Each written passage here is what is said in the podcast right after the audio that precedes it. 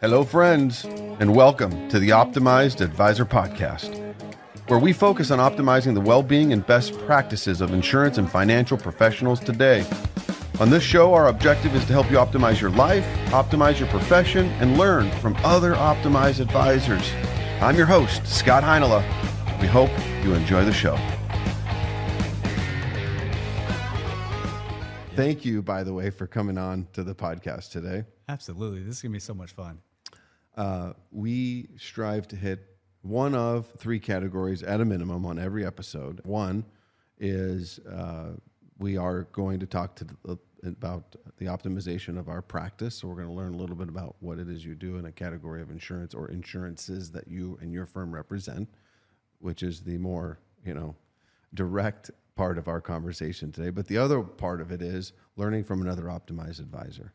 And I like to play with that uh, category in the sense that use a, a, good friend that we know, Andrew, who's here in the a, a very successful and um, I would say uh, meaningful wealth advisor.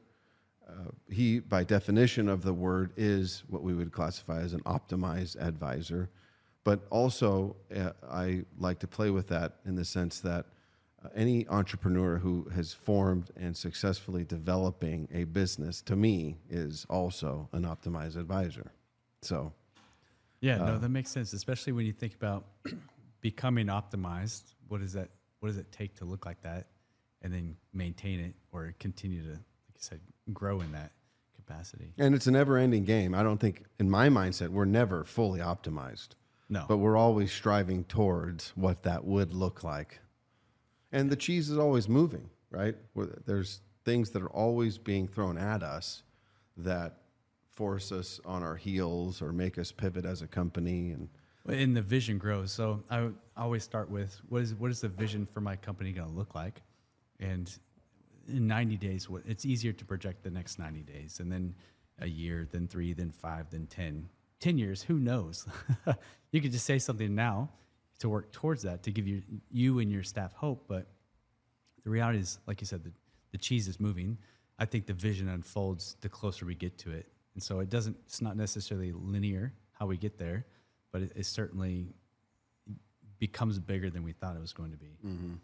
So let's pause there. Why don't you tell us a little bit about your company, what it is that you actually do, instead of us talking around it?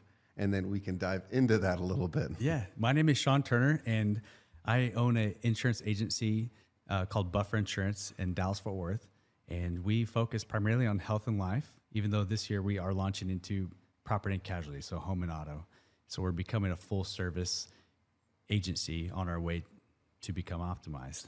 That's right. I love that. Okay, good. And the name of your firm, Buffer Insurance. Buffer Insurance, yeah. From the get go, that was from the get go. Okay. Now, what's crazy is trying to figure out a name that the domain name hasn't always been taken. So it's like www.xyz insurance. Mm-hmm. How do you find that one that doesn't that hasn't been taken? And I, I knew that my agency was going to be bigger than me. I knew that we were going to have more staff than just me. Um, and so I didn't want to name it Sean Turner Insurance Agency mm-hmm. because I felt like as we grew, other people working weren't going to be named Sean Turner. Mm-hmm. So they wouldn't want to necessarily, they want, would want to, a name of a company that they could represent that wasn't just someone else. A symbol beyond you. Absolutely. Yeah. Um, okay, so let's talk a little bit about the, the, if you can, just a brief description of kind of the state of health insurance first, and then let's dive a little deeper into the life insurance category. Yeah, health insurance is one of those things that's always going up. And so uh, we work primarily with employers and, and seniors. So we're, we're doing Medicare as well as employer benefits. But there's some big things happening in the employer benefits space. And one of that is that for the small groups, and small group would be any employer under 50 employees, mm-hmm. is there's there's a lot of shifts happening with carriers. And one of the biggest shifts right now is the fact that Blue Cross Blue Shield in Texas is is kind of king in that small group space. But one of the I guess, features of their products is that you don't have to answer health questions to get onto their product. So I literally had a guy, hey, Sean, I have five employees. I have cancer. I don't have any insurance. Can I, can I get something? And the answer is yes, you can. Mm-hmm. Jump on Blue Cross. The, the price is what it is, it's just set.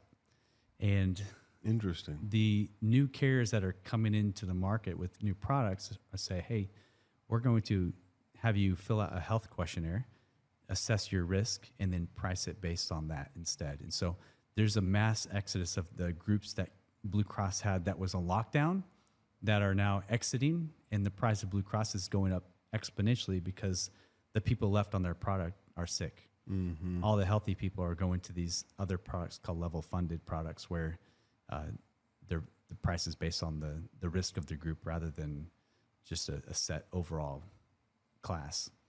Okay, so level funded means so I have a small company, let's say 10 employees.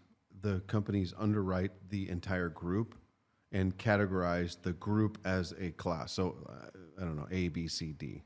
Yeah, that, that's a simplified version of it. There's a lot, of, and I won't go into the details because those don't matter. But uh, the reality is, like, I'll take us for example. We have nine employees now.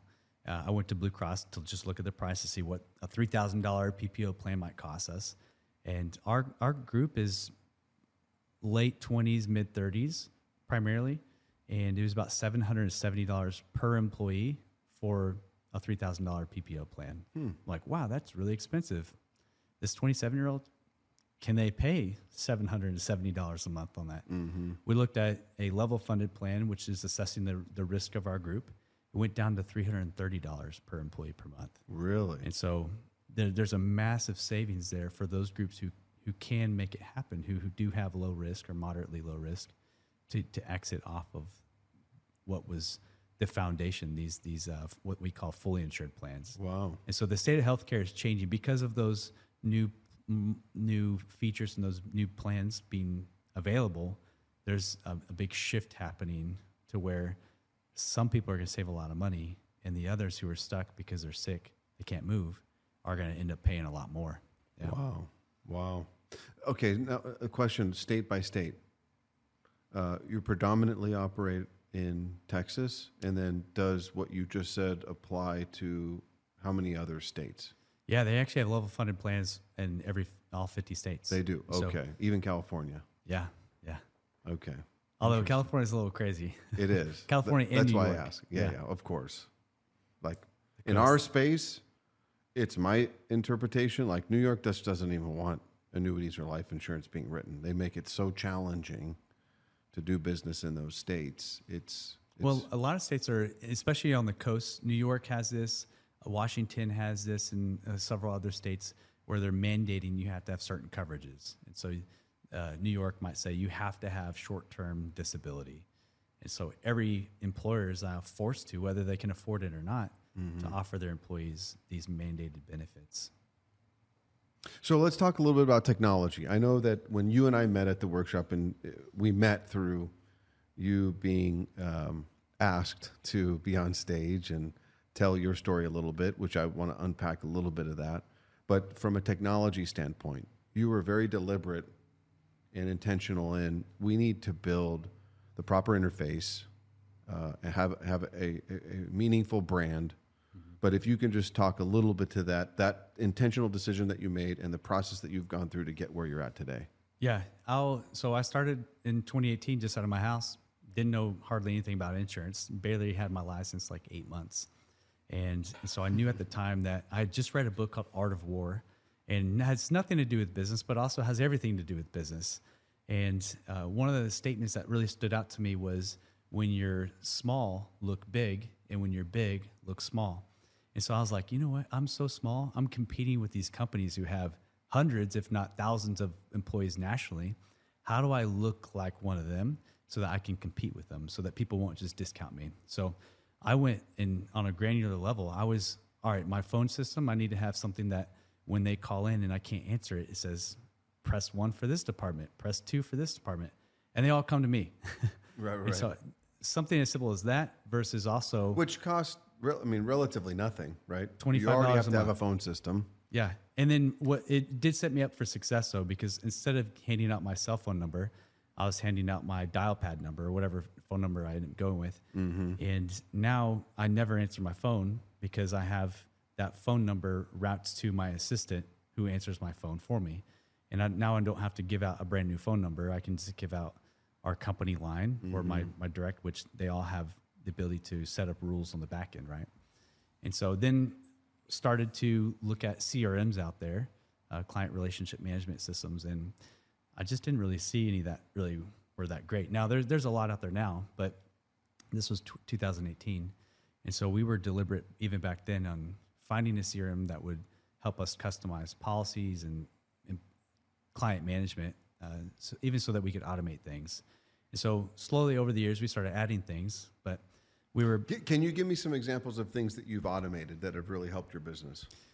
Yeah, if if you have repetitious c- communications that you do over and over and over again, there's no point in in typing out that email.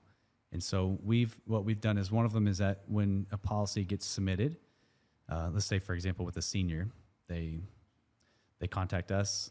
We we have a, a pre-templated email that has some educational content. We send that to them. It's already pre-written out. And there might be a few things we might modify, but modifying 10 words versus 500 words Right.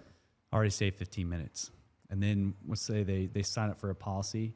We have automated uh, email message that sends out to say, your policy's been submitted with X carrier for X product with for X start date. And so all that's pre-filled. And then their policy gets approved. We come in there and say, you, congratulations, you, you've gotten a policy that's been approved by X carrier for X product, X state. And even those three or four emails that we've sent out have saved thousands and thousands of hours. Mm-hmm. Uh, because when you think about it, if it saves five minutes in that moment and you do that moment a thousand times, especially over a year or two or three, Right. Right. it, it ends up being, Multiplied times every number of sales representative or person that's interfacing in that capacity. yeah. Yeah. So we have automations for that type of stuff as well as follow up. Like is um the the sale is made in the follow up, and so if you forget to follow up, and the, the the moment passes and they that they went with someone else because you didn't follow up. I mean, the- so we have automations for that as well, so that we don't we don't forget to um, co- contact the client if they haven't contacted us. Okay. Okay. What else? Moving on. Yeah, so, So beyond CRM. I guess That's one of the things I talk to a lot of advisors about, and obviously mo- most uh, do. Some of them also have been using the same CRM for decades, and it's so antiquated. Um, it's a challenging conversation because their interpretation is I have one, so I tick the box, and it works. It works for me. Uh, okay, fair enough, but what could a CRM system do? Yeah, and that's what the biggest question is. A lot of people say, "Oh, I have a CRM," but all it is is a glorified electronic file cabinet. A Rolodex. Yeah, Yeah. and if that's what you view the CRM as, then you're losing out on a lot. Uh, because as soon as you can build, well, let me give you an example. So when a client now goes to our website, uh, there they have a specific landing page for that that segment of market. Um, they're presented with several different uh, problems that they may encounter, as well as the solutions to those encounters, and then several Google reviews that from our from our existing clients, and then a form that says, if you want to learn more about this, fill out this form. And as soon as they fill out that first name, last name, email, and click next, they're presented with a larger form. And so, uh, if anything, if they stop there, if you have the full form initially, they're gonna be like, "This is too much." Versus if you give them a piece a piece of it at a time, they can commit to something small. And just like you don't ask your wife when you first met her, you don't ask her to marry you. if you did that, she'd be like, "You're crazy." Run. Yes, Yeah. absolutely. So we don't do that to our, our prospects or our clients. So ask them for something small and, and give them a piece of something. So we have something we call a, a for our seniors, we, we do Medicare. Uh, we have a, we wrote a Medicare book. It's, it's like 36 pages, more like a booklet anything. But um, it, it took a little bit of time, maybe a couple months to write that up. But now there's a digital version. We say, in exchange for your information, you get this valuable asset. And so, name and email, people give that out all day. And then the next page, they are presented with several other questions. What's your date of birth? When are you planning to retire? What's your zip code? And so, all that information we would need to get a proposal. And so, once they fill that out, then they're they're given this Medicare ebook. And then on the the next page, they see uh, are, are you interested in doing a, a free Medicare consultation? And so we have Calendly basically built into that so that they can book the appointment right then. And what's nice about all this technology, it's linked to our CRM. So as soon as someone puts their email and name in there, it automatically fills in the CRM. And so all those all those data points, it used to, and I'll tell you, it hasn't always been that way. it used to just send me a static form to my email to say, Sean, you got a lead, call them.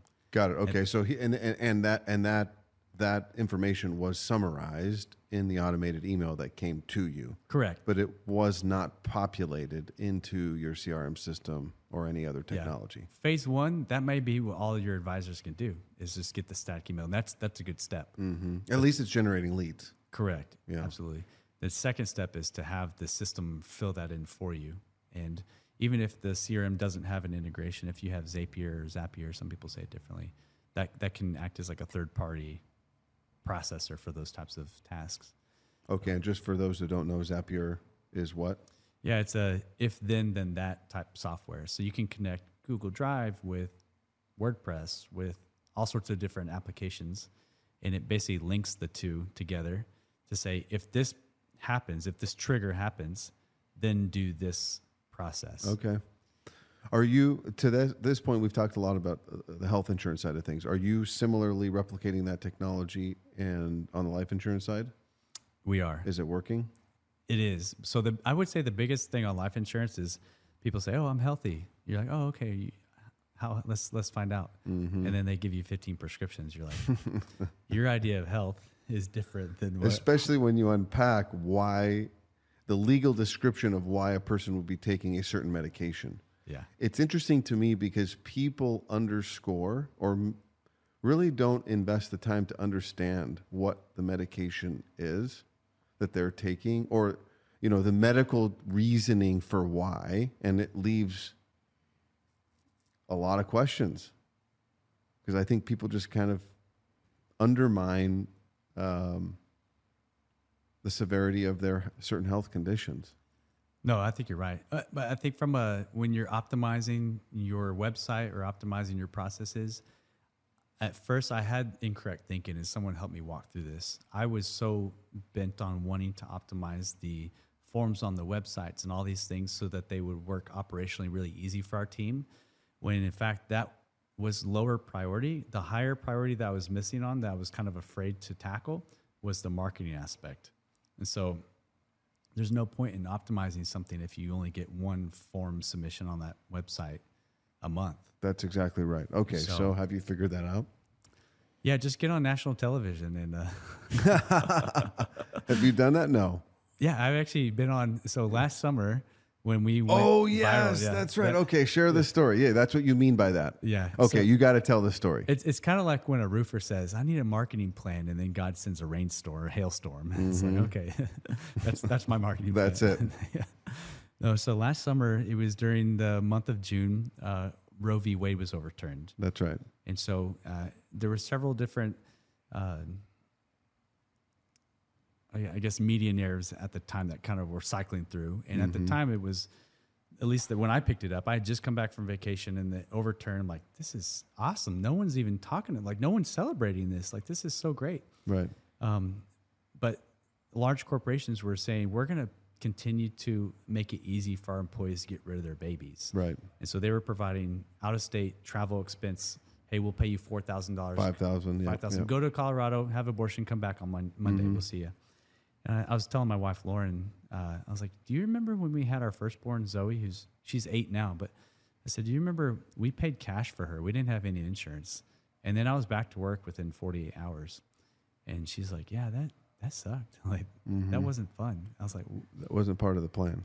I was like, instead of making it easy for employees to get rid of their babies, why don't we have make it easy for them to just have the baby?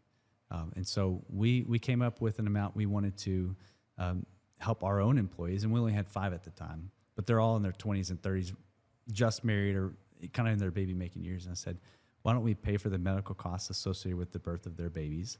Why don't we give maternity and paternity leave?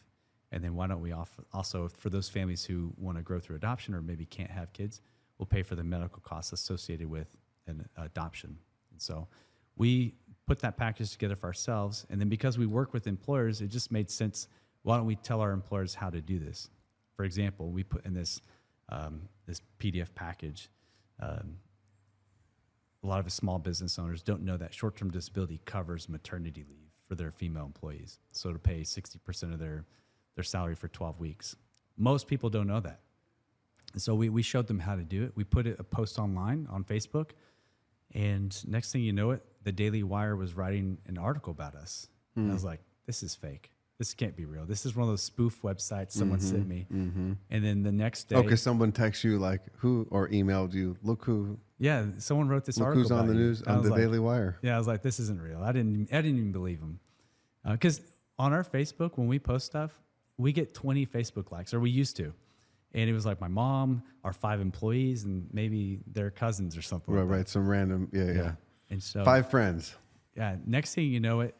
Fast forward, I had done 75 video or or conference type uh, interviews with Fox News. Seventy-five. Yeah, with The whole country, Newsmax. all over the country. Everyone, everyone except like CNN. Uh, but basically, uh, what I learned at that point was that there is what's happening now is that there's a values-based economy that's being started, and so um, people are learning that you can vote at the ballot box every sometimes twice, three times a year, depending on where you live. Uh, but you can also vote with your money every single day, and so now we, we get people all the time. Still, even that was almost a year ago. We have people calling us, "Hey, we saw that you're on this list for these people of companies of values that sh- I share, and I want to do business with you just because I know that you share my values." Yeah, absolutely. I mean, and that so I called you after that to Yeah. tell you my story, and um, about a week before, which this is another example of just the Lord working mysterious ways. The week before, I was chatting with um, well Nick and my wife, and watching some headline about, and I would getting I was getting emails from m- many corporate companies of their disdain and opposition for the decision that was made. And on the surface, fine and good. To me, that's what makes a democracy go round. Absolutely. Um, some decisions go your way, some decisions don't go your way, and it's okay to express your frustration and and disappointment in how certain things turn out. Fine and good, and even to the point of to their point to their end of saying we're going to support XYZ decision. Well, to not then subsequently or consequently also support an individual's choice to have life is some completely short-sighted. If you're allocating $5,000 as the number for one decision, why not allocate the decision subsequently uh, on the other side of the coin? It's still $5,000 as an allocation. But they weren't none of them were doing that. And my part of the story is as an adopted child where my experience was incredible and my mother was my adopted mother. I never knew my parents that was something where I told them, I said, I'm really upset about this because not giving a mother a choice and support their decision to have a child was completely wrong, in my opinion. And you and I probably get blasted for this, but that's okay, you know? Well, we did get blasted. So when we put that out there, and we- we just put it out there that hey, if you want to support life, this is what we're doing. You can do it too. Let's show you. And our intention was never as a marketing ploy. It was simply we want to activate other employers to do what we're doing. And so uh, we've had thousands of employers call and say, "Hey, Sean, many that that 400, We 500, do what you've 1,000 employees, yeah, we want to do that. How we do that." And and so many of them have been activated to do that. And so Okay, how do they do that? so there's it's a combination of a health reimbursement arrangement, short-term disability, and then just setting the expectations. And so, uh, Do you have an idea of a general cost? of the birth of a baby, No, of what this costs the business to su- provide these supports. almost nothing. Uh, Yeah, it really is because it's it's one of those things that if you just put it in place, uh, some I mean, someone doesn't have babies after age forty, so I, we could have been an attorney, a law firm. Okay, I have to do that. Yeah, So post this. I'll, I'll tell you how to do it afterwards. Yeah. Okay, Yeah. yeah. And so, all, all this to say, we we went viral on, not expecting it, and we didn't have the ability or the team to support the amount of feedback that we got. It was amazing. Because pre this event happening, what did this what did this team look like? We had five employees, and we were stressed when this happened because we had thousands and thousands and thousands of people reach out online. We at one point had to turn off our phone system because we had our voicemail box was full. We it, it just was chaos. Uh, when we turned it back on, though, we did have, and when you stand for your values, you're gonna have people that, like you said, disagree with your values, and so they, that's okay to express that, but at the same time, you probably would never be someone to call a company up, cuss them out, and call them fascists. You had and- that too. and tell them to go to hell. Yeah. Well, we had plenty of that. Wow. Hmm. But what was neat about this was that I, I learned uh, God is a God of order, and so uh, it felt like catching water with a net. So that was a huge catalyst for us to upgrade our processes even more. So now we're much more scalable. Part of it is that we do have additional staff that can help carry the load, Mm-hmm. and so um, it, it was a, a great event. But if anyone is listening to this and wants to figure out what it looks like, I, I would say ha- start having conversations about defining what your values are. You don't have to fight every battle. Just let people know what your values are, Mm-hmm. um, and then and then put that put your money where your mouth is and start putting that out. And so, what's wild is last summer when we announced that we were going to pay for our employees' children, like the birth of their children. None of them had kids yet. Uh, my wife and I were the only ones, and so uh, six weeks after we announced that, They all got pregnant. one of them actually was found out they were pregnant a week. They got pregnant two weeks before that an announcement, and so we just pay, their their babies due any day. We we've just paid uh, paid that out Okay. first time. So Wonderful. That, was super exciting. Okay. So that's in real life now. Yeah, It's actually happening. yeah. That's fantastic. Let me ask you a question about scaling. How have what what insights can you share as it relates to a small business and and making those decisions to scale, how to scale, deploying capital, and the weight that it puts on you? Yeah, I remember the very first employee I hired was about a year after I started, and what the the catalyst for it was I was dropping balls. I had so much stuff going on. It was nice, my income. You couldn't do it all? Yeah, yeah. I wish I could clone myself. There's a movie actually called Multiplicity where he clones himself, but each time he does it, it gets dumber. Right. but I, the income was. oh, rising. every time he multiplies himself, it's a it's a lesser version of himself intellectually. Well, he multiplies him. He clones himself, Yeah. and then he goes, and then his clone has this amazing idea to clone himself. And so each time the clone clones himself, it gets like a More dumb. yeah. Oh wow, that's great. It's like one of the one of the classic '90s movies. Okay. That's fantastic. Okay, I, I digress. Go ahead. No, but uh, when it comes to scaling, I remember hiring my first employee, and it You're seems like balls. every precipice, like you're on that precipice of like the taking the next step, and it, it you're like, I can't afford this. Like this is crazy. But then as soon as you pull the trigger, you're like, why didn't I do this six months ago?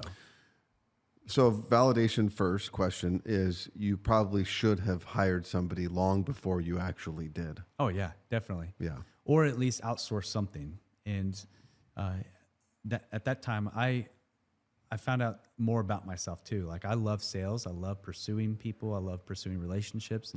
I hate doing the behind the scenes, like monotonous account management. Right. Uh, it's not that I don't like our clients. It's just doing the weeds and the details is, is very difficult. So I figured out how to hire someone, and, and uh, I got lucky with my first employee. She's phenomenal, Shelly. If you're listening to this, I love you. Yeah. But uh, ha- having her take that off my plate was like a huge step. Yeah. And our, our business doubled again that. So she complimented you in a big way and covered and filled a lot of the gaps that you were exposing.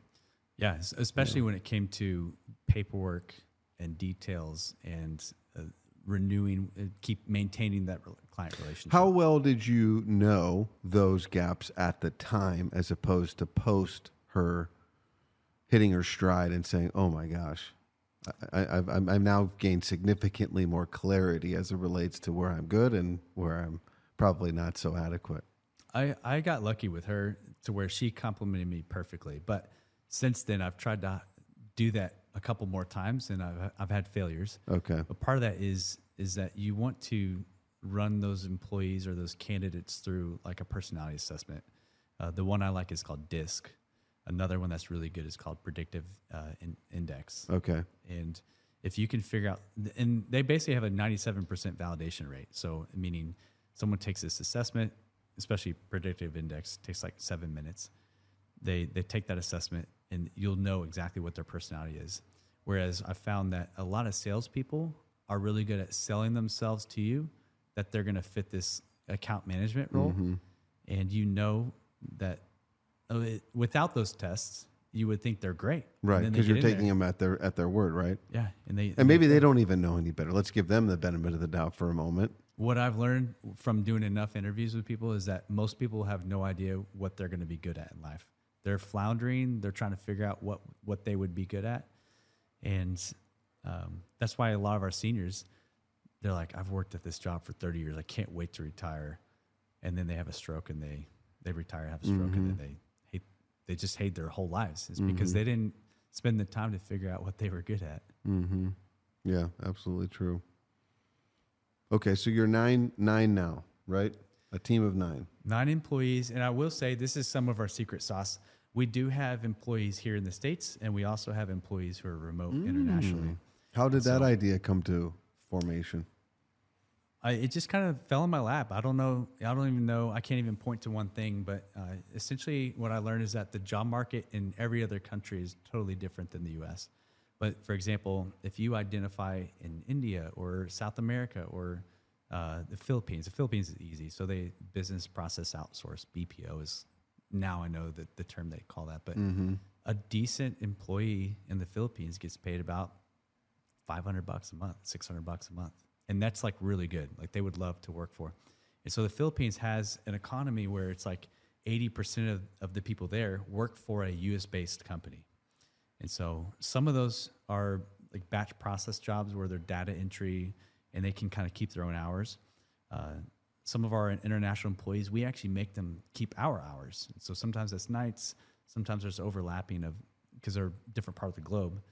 But to hire someone who's on the back end doing process management and they work 40 hours a week and you pay them what Five seems like hundred bucks a month. nothing to us, but is extremely meaningful to them, uh, can really be a game changer for the profitability of your company. Wow.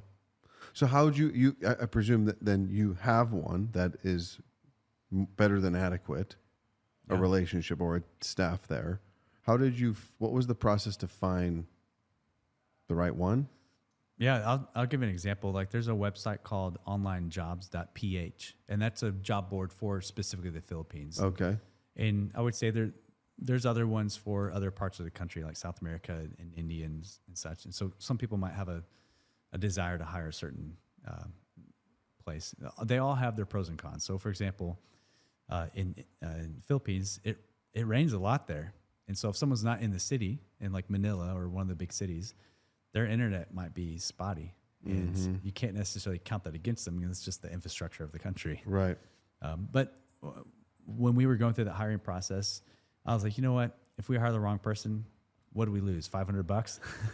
Yeah. The collateral Yeah. damage is minimal. It's so low. But the very first thing we did was we set up an English proficiency test, and we had uh, on this job we we posted it within four hours. We had fifty applicants. So I'm like, how do we how do we figure out like this is crazy? Wow. And so we did an English proficiency test, just had them run through that, took the top five, interviewed them, took them through the disc analysis, and then um, and then I would say that the if you're going to hire And these re- are doing systems, systems work mostly. absolutely when Okay. you hire someone remote like that, they you have to have a developed process that they can just plug into. Uh, you can't say, "Hey, go figure it out." That's not part of their culture too.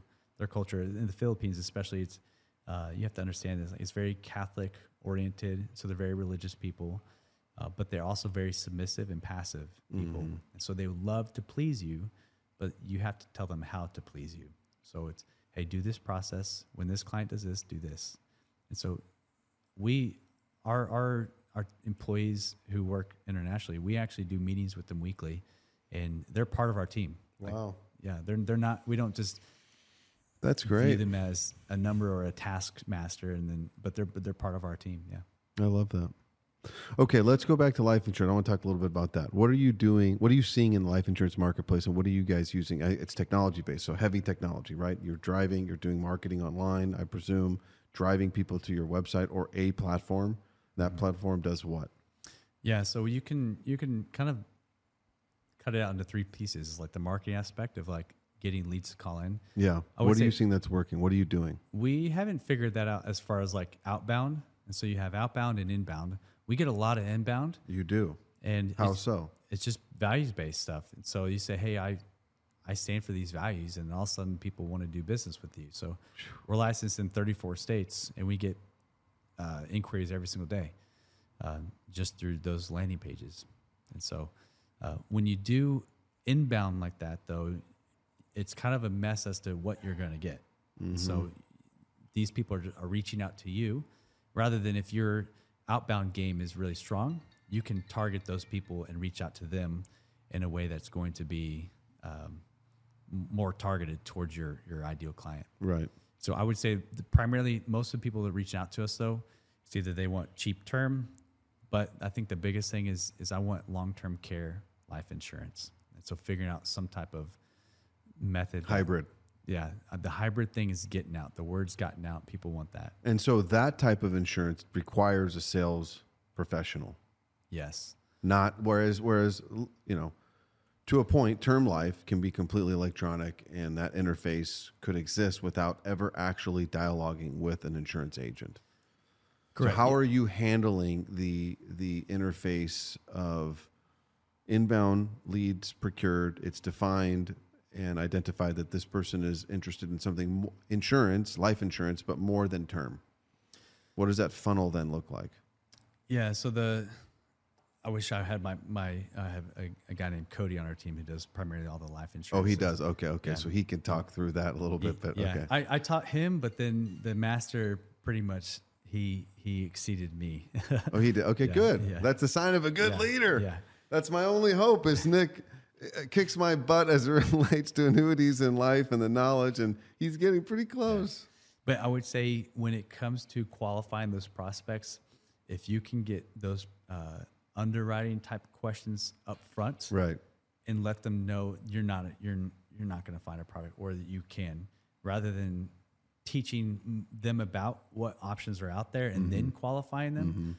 Qualify them up front. That way, you're not wasting your time. Because a lot of times, especially with long-term care insurance, people aren't going to get it because they already have diabetes obviously with life insurance with long-term care rider they're less strict on that but qualifying them from that regard and then once you have qualified them then then spend the time investing into that sale Yeah, yeah. Okay. All right, that's good.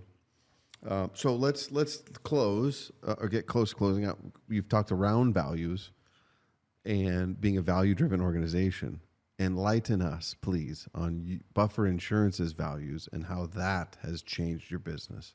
yeah it started with uh, figuring out what our purpose was so we've we've our highest priority is to serve other people And that was you uh, moving forward with the overflow Yeah. process, right? Yeah, Aaron at AM Agency with Overflow. Uh, I was one of their very first clients, and we used to sell based on deductibles and copays and all that like feature based part. And then he helped me figure out, oh, there's there's companies out there that are cause driven. For example, TOMS is one of the er- way early versions, or Chipotle even. Chipotle is doing that like in food with integrity.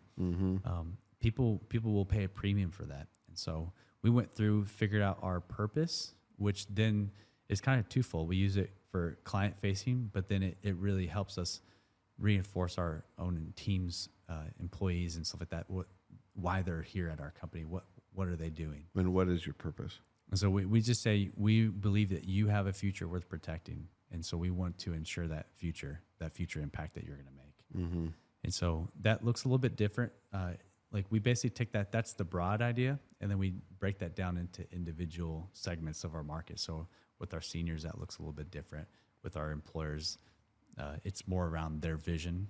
And we think that if your vision's worth investing into as an employer, how do we help you and your employees achieve that vision?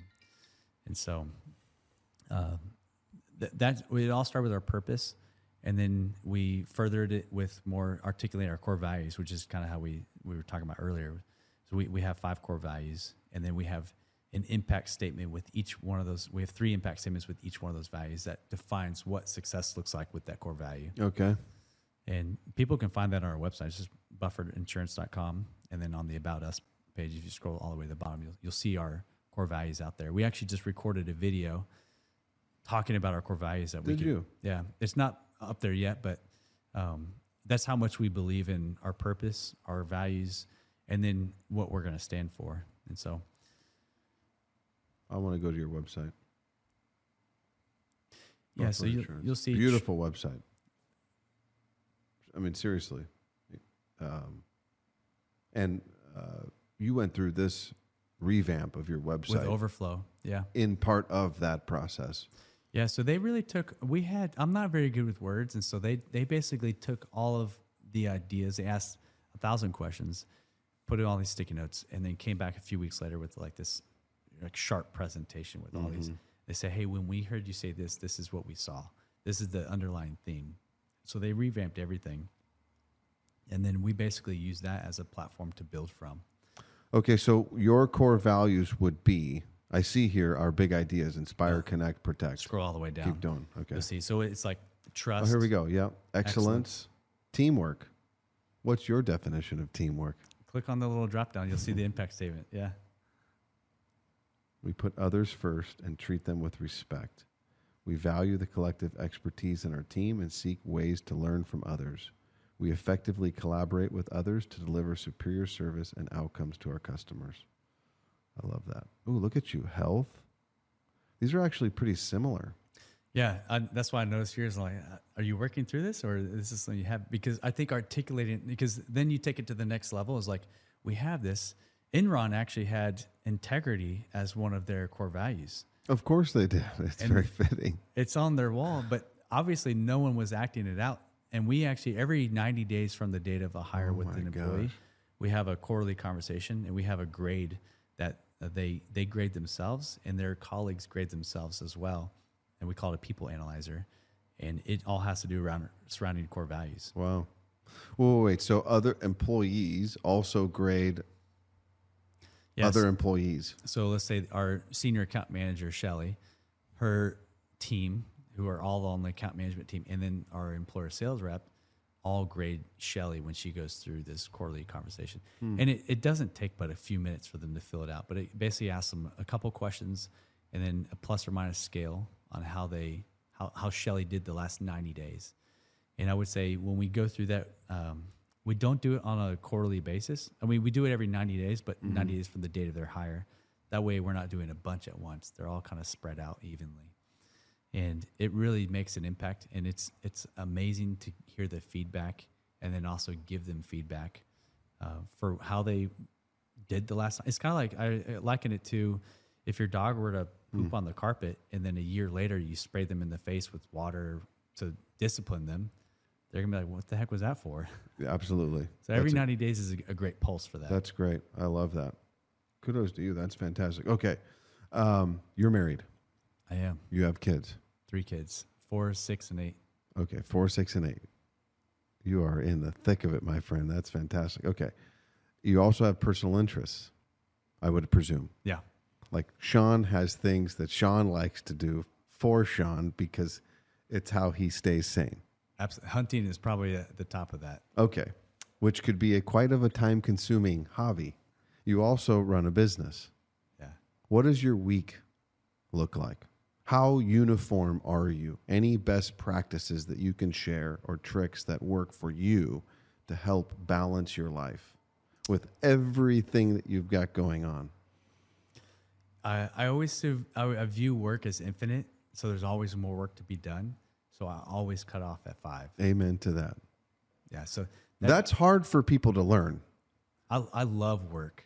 I Me love too. It. And so it's it's very hard, but also I love my kids, and so to say I love my work more than my kids, like that's problematic. That's two Mm-hmm. two things loves that I have that conflict with each other, and so work's always going to be there. My kids aren't. I only got a couple more li- years left with them, so um, cutting off at five is like a must. But then my wife, she doesn't work, but she basically has a full time job, carpooling the kids everywhere, taking managing our house. Hundred percent. And so supporting her too is, is huge. So the things I love now, uh, I don't necessarily get to do as often, but that's okay because there's They take a little bit of a backseat, Yeah. but you still get to do it. I hope. it's and it's just I realize that this is a season I'm going through with the kids being so young and pouring into them is important, and so it's it's one of those things. So, but I did go on a hunting trip.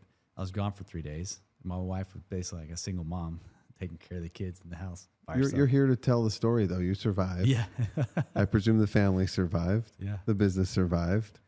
that's one of the, the fun things to do is to take a week off, step away from work, and you come back, you're like, it didn't burn down. It didn't burn down. And I think you're energized. I mean, it allows you to decompress. It allows you to do a lot of things that when you're in it, uh, you, I don't think you have the opportunity to do.